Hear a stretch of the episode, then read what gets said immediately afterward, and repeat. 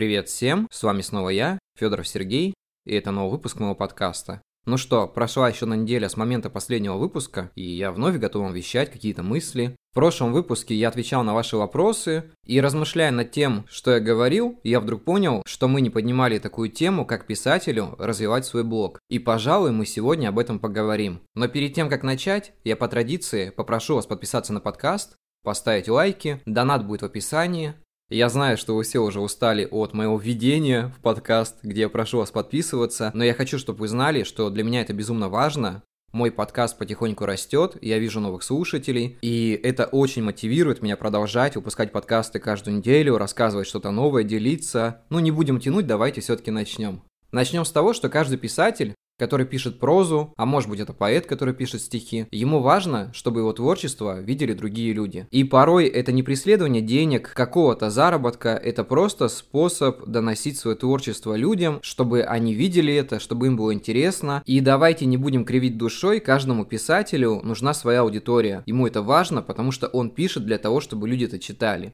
В частых случаях это бывает так. В основном каждый человек, который пишет, хочет видеть, что его творчество не проходит пустую, что есть люди, которые заинтересованы в этом. И в наше время, когда есть интернет, это все довольно просто, потому что тебе ничего сложного для этого делать не надо. И вот с этого момента я расскажу, как развивать свой писательский блог.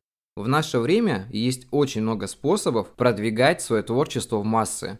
На данный момент у нас есть несколько платформ, очень важных, которые помогают писателю донести свое творчество до читателя и стать немножко известнее, чем он является сейчас. Когда-то это был живой журнал. Я думаю, что многие его застали, многие там писали, я там пытался начинать что-то делать, я читал там посты Варламова, который сейчас довольно известный человек, но он не относится к писательской жизни, конечно же. Там были посты, по-моему, Евгения Алехина из «Ночных грузчиков», который сейчас является очень известным писателем в рамках самоздата. У него это прекрасно получается, я покупал его книжки даже на концертах, помню, когда приходил. На данный момент живой журнал, он уже не актуален, он умер, и я думаю, что это неинтересно.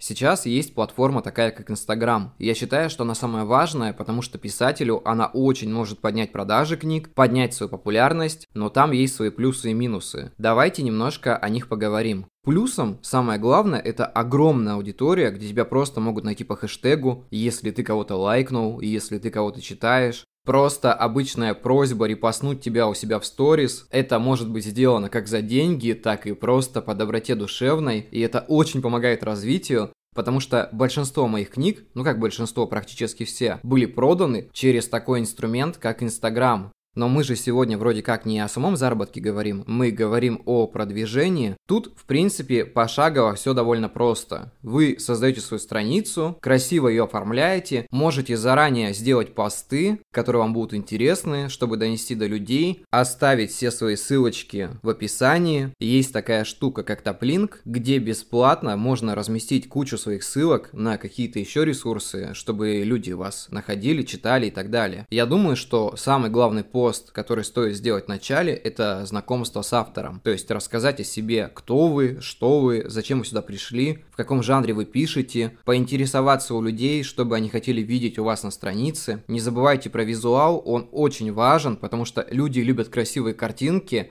а потом уже любят текст. Это происходит в рамках Инстаграма, потому что Инстаграм все-таки создан для фотографий изначально. Это сейчас мы тут пишем там огромные посты, рассказываем какие-то вещи, проводим какие-то марафоны, конкурсы, розыгрыши и так далее. Но изначально это делалось для того, чтобы человек мог просто выложить фотографию, показать, что происходит в его жизни, и другой это посмотрел, поставил лайк и так далее. То есть это делается в основном просто для того, чтобы показать, вот я здесь, сейчас, я существую, у меня происходит то, происходит это. Я помню даже, когда в 2011 или 2012 году, когда Инстаграм только появился, я выкладывал своих котов. если кто-то подписан на мой Инстаграм, можете промотать, найдете моих котов, какие-то роллы, алкоголь и что-то еще. Я это все не удалял, потому что, ну, это такая память, что ли, не хочется это трогать, пускай это просто будет. Нужно не забывать о том, что там надо выкладывать постоянные сторис, рассказывать о анонсах своего творчества, чем чем вы занимаетесь. Я там сейчас активно продаю свою книгу. Я даже могу сказать, что это немножко получается, очень приятно. Мне сегодня ночью снилась статистика, и очень надеюсь, что мой сон оправдается с реальностью. Минусы Инстаграма в том, что у вас очень мало пространства для текста. Текст там выходит, по-моему, около 2000 знаков. Это очень мало. Нужно всегда делать какие-то дополнения в карусели, ну то есть размещать в виде фотографий в том же самом посте, и все это немножко неудобно, поэтому я предлагаю вам размещать ссылочки. Не просто в посте, а вот сейчас в сторис есть такая функция, вы просто делаете ссылку, человек нажимает, переходит и все. Раньше такого не было, раньше приходилось писать, переходите по ссылке в шапке профиля, а люди сейчас довольно ленивые, им даже просто тяжело нажать на эту ссылку, перейти, а сейчас все стало довольно просто и удобно. Короче говоря, Инстаграм это очень главная тема, и придерживайтесь этому моменту, знакомьтесь с другими авторами, продвигайте свое творчество, рассказывайте о себе, комментируйте других людей и любите свою аудиторию. Самое главное это любите свою аудиторию.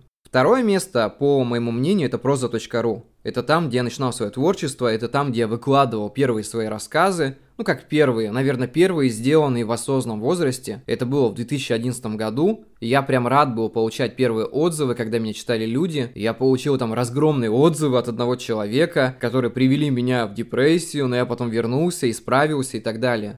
Я об этом когда-то очень давно рассказывал, по-моему, когда только начинал свой подкаст. Там сейчас, на данный момент, есть огромное количество людей, которые читают друг друга, которым это интересно. И вообще проза для меня такое ламповое место, такое уютное, в которое я могу возвращаться, когда мне все надоело, чтобы просто выложить какой-то свой рассказик или миниатюру и просто понять, что мое творчество продолжает читать. Там еще проходит очень много литературных конкурсов, в которых вы можете поучаствовать, чтобы продвинуться. Естественно, большинство из них на платной основе, но это того стоит, потому что кто был на их мероприятиях, поймет какие-то масштабы московского уровня, я бы сказал, и это очень круто. Кстати, в этих местах можно познакомиться с нужными людьми, чтобы в дальнейшем продвигать свое творчество. Про такие ресурсы, как Litres, Litnet, Readero, я не буду рассказывать много, вы все об этом знаете, там вы просто размещаете свои книги, также находите читателей. Быть может, как-то еще на этом заработаете, это возможно вполне, но там забирает большую часть ваших денег. Тот самый ресурс, который дает вам возможность это размещать. И есть такие еще порталы, как Яндекс.Дзен, но я считаю, что это не писательское место совсем, потому что людям там больше интересны всякие рецепты, желтая газета так называемая, какая-то там политика и третье десятое. Поэтому я бы не рекомендовал, хотя я знаю писателей, у которых там большая аудитория, но это единицы, это где-то 2-3 человека, не больше. Можете, конечно, попробовать, но я не гарантирую, что это даст такой огромный успех. Вообще, писательский блог это полезная штука, потому что она помогает вашему читателю познакомиться с вами не только как с писателем, но и как с человеком. Увидеть какие-то моменты вашей бытовой жизни, повседневной жизни. И это очень прикольно, и иногда можно находить людей с такими же проблемами, как и у вас. И на самом деле это очень сближает людей. Я забыл, что еще есть такой момент, как создать свой канал в Телеграме и там рассказывать какие-то вещи, которые, допустим, будут эксклюзивом для ваших читателей. Ну там какие-то рассказы, анонсы, какие-то личные размышления, переживания и так далее.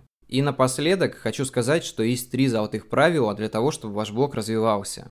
Первый, и он самый главный, это быть честным с вашим читателем. Второе – это не забивать на ваш блог и вести его хотя бы время от времени, а не так, что вы, допустим, написали что-то и год вас не видно. Тогда люди начнут о вас забывать, потому что людская память, она довольно короткая, и нужно все время напоминать о себе. И последнее и самое главное правило – это не опускать руки, быть уверенным в себе и двигаться дальше, что бы ни случилось. Я думаю, что на этом мы заканчиваем. Если кому-то будет что-то интересное, я расскажу еще в следующем подкасте на эту тему. Мы пока поговорили о самых верхушках. Если у вас будут какие-то вопросы, где нужно поговорить о деталях, я всегда рад ответить. Всем спасибо, всех обнял, до скорых встреч и всем пока.